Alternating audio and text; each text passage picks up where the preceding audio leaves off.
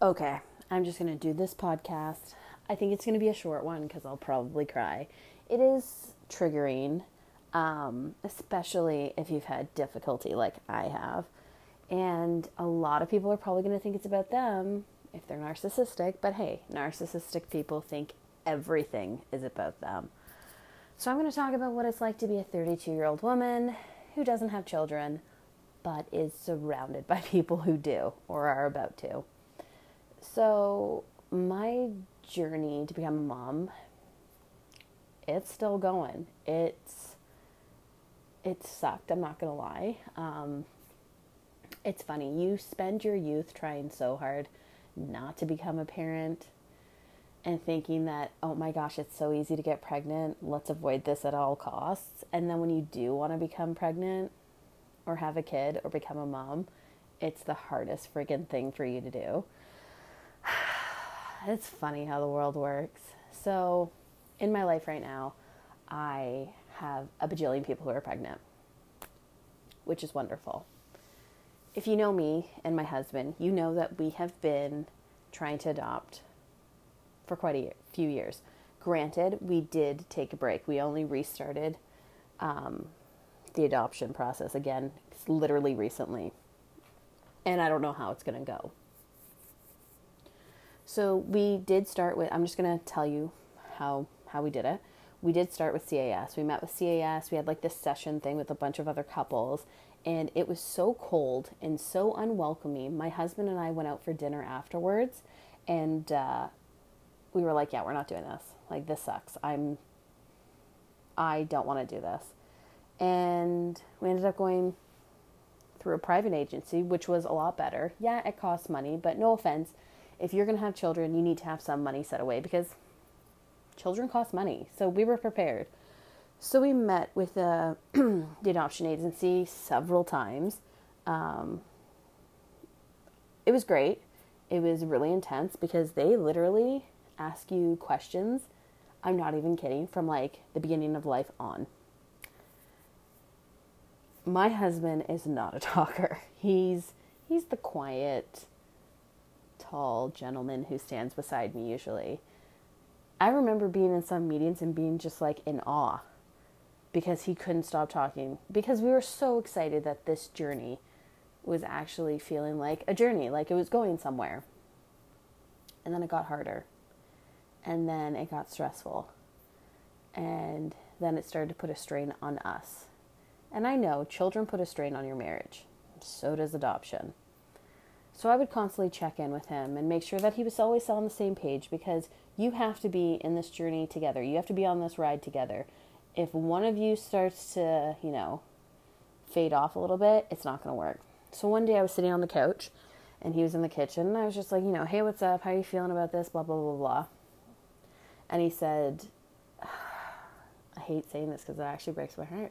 He said, I feel like I'm constantly trying to prove myself to make them know that I'm a good person because I know I'm a good person. But I think no matter how hard I prove myself to them, I will never be good enough for them and they will never think I'm good enough to be a dad. And right then and there, I was like, nope, we're done. We're done. No one should ever feel like that, ever. And my husband is like, I'm sure everybody says this about their spouse, but my husband is one of the greatest humans ever. That's why I chose him. That's why I'm lucky enough he chose me my husband would make the greatest dad. The greatest dad. And for him to feel like he wouldn't be, we were done. So we kind of just accepted that, okay, it's going to be the two of us. Just us. We focused on that. We actually went on a couple trips and enjoyed it. And then it's that the feelings of wanting to become parents started to trickle back in. And I was like, you know, should we should we venture into surrogacy? Um, is that something that we want to do? Surrogacy, like adoption's expensive, but surrogacy is a totally different ballgame. And I would love to do surrogacy. I think that would be such an amazing journey. But again, it is a very stressful journey and it is hard because you know it's not just oh here take my eggs and take his sperm and put it in an oven. No, like I have to do um, IVF.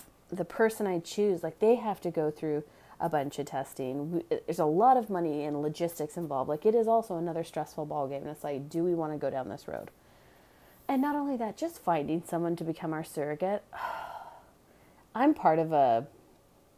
I'm part of everything. like literally, I'm part of a a surrogacy like not organization, but it's just like something I found online. And I constantly get emails of people who want to be our surrogates, but they live in Russia or they live in Croatia. And I'm like, I'm not giving you my spunk so you can get a green card here. It doesn't work like that. And you know, over the years, friends have said things like, I'd love to carry your baby and blah, blah. And it's one thing to say it, it's another thing to do it. So even though I'm grateful for my friends to say that, just do it. just do it. just, you know, come on over one day, we'll kick it old school, and you get pregnant with our baby. Like, that's how I envision it should be. Realistically, it's not. So, I'm going to tell you a story that, oh, I wonder if this person will know it's about them. I don't know. She's not in my life anymore, so probably not, but I'm going to say it anyways because I've wanted to get it off my chest for years. So when Cam and I were in the height of our adoption, um, I was it was around Christmas and it was like it's just a really hard time for me. I don't know, maybe I was you know really anxious around this time, but it was a really really hard time for me. And I remember getting this um, invitation in the mail for a baby shower, and I just like broke down. I was just a selfish Sally. I cried. I was upset. I was just like, you're upset because it's like this may never happen for you. This is something that I want so badly and I may never get to experience. And so I was like, you know what? I don't want to feel like this. I'm not going to the shower. I'm not going. Luckily, I had an event that weekend where I was like, okay, I'm scot free. I don't have to go. So when I went to go, I went to go message this person the day after or whatever the shower because I had a gift and I was just messaging to be like, hey, you know, when I see you again, I have a gift for you. Congratulations, blah, blah, blah. When I went to go message this person, they had deleted me off of everything just like that. It was the day after the shower, just like that. Um, and the only reason I knew this was because before the shower, like literally the day before the shower, oh no, I think it was the day, no, it was the day of because I saw pictures of them at their shower. So they had literally had to search for me to delete me off their stuff, which is fine. They're a little petty and pathetic and have horrible eyebrows, but that's just me being petty. But I thought to myself, I'm like, how dare you? How dare you? You just thought I was a piece of crap who didn't come to your baby shower. You obviously, and, and you know, no, she did, she didn't know, but she knew I was, you know, going through the adoption process because a lot of people in my family do. But if somebody couldn't come to my baby shower, I wouldn't be like, delete, you are not my life because you did not buy me a present for my baby. Like, F you. I didn't go to your stupid shower because A, it was probably a stupid shower, and B, if I had gone to your baby shower, it would have been so hard to me for me to sit there and be happy for you while I was breaking down inside. That's where I was at that time.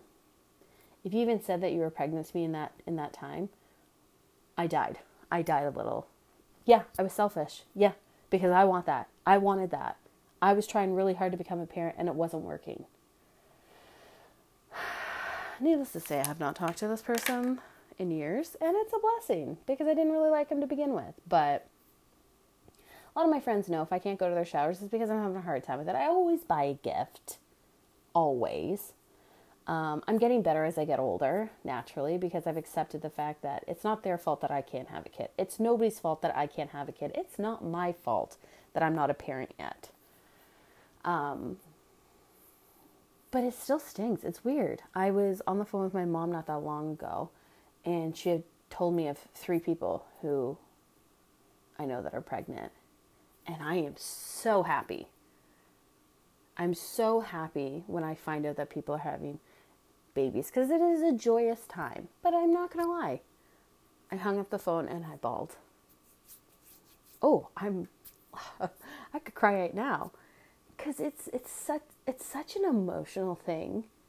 I don't know if it's for men or just women, but like I'm going to be fine if I don't have kids. I know that. But I'm very lucky that I'm in a marriage with a really cool dude. And we would be the coolest parents. And it's sad to know that our story might be done. It might just be us. And it's okay. It's just going to take some time for me to be okay with that. And so, my message right now is for women who are struggling to become moms and dads too. It's okay to be sad. It's okay to be happy and sad at the same time. You can be happy for your friend who's having a baby and still be sad that you don't get that journey, that you don't get that. That's totally okay. You don't have to go to that baby shower. You really don't. And if you are able to go to that baby shower and you put that fake smile on, but you're still there for those people, good for you because I can't do it. I can't do it. I still have a hard time holding babies. Granted, I'm not a huge, it's funny. I want children, but I'm not huge on like a million kids running around me. Like babies, I love. Oh, I love little, little, like the fresher the better. But it's okay to be feeling so broken and so happy for your friends at the same time. It really is okay. There is such a taboo stigma thing. Not even stigma. Well, no, I guess there's a stigma, but like this thing that you have to go to baby showers or that you have to do this. You don't have to do jack. Okay? You don't have to do jack. Another thing people really need to stop doing, and I hear it all the time, and I'm getting pretty close to telling people to like F off or I'm going to scissor kick them in their gizzards. People are constantly telling me that I am getting too old to have children, that uh, if I do adopt, to make sure I only get a baby because the older kids have something wrong with them. Huh. That one, that right there, makes me really want to scissor kick your gizzard. Um, what are the other stupid things? Oh, yeah, just get drunk and have sex and you'll get pregnant. Oh, okay. Oh, gee, thanks. Thank you so much. I've never thought about that. Oh my gosh, I'm going to go home and do that right now. F. Ladies, if you're struggling to become a mom, I totally get it. It sucks. It sucks. You just have to remember you don't have to be a mom to be a mom. If I don't have kids, it's okay. I can be a mother to my animals because they are my babies. You can mother your friends. Uh, my nickname in college was Mama because I took care of everyone. There are so many things in your life that you can mother.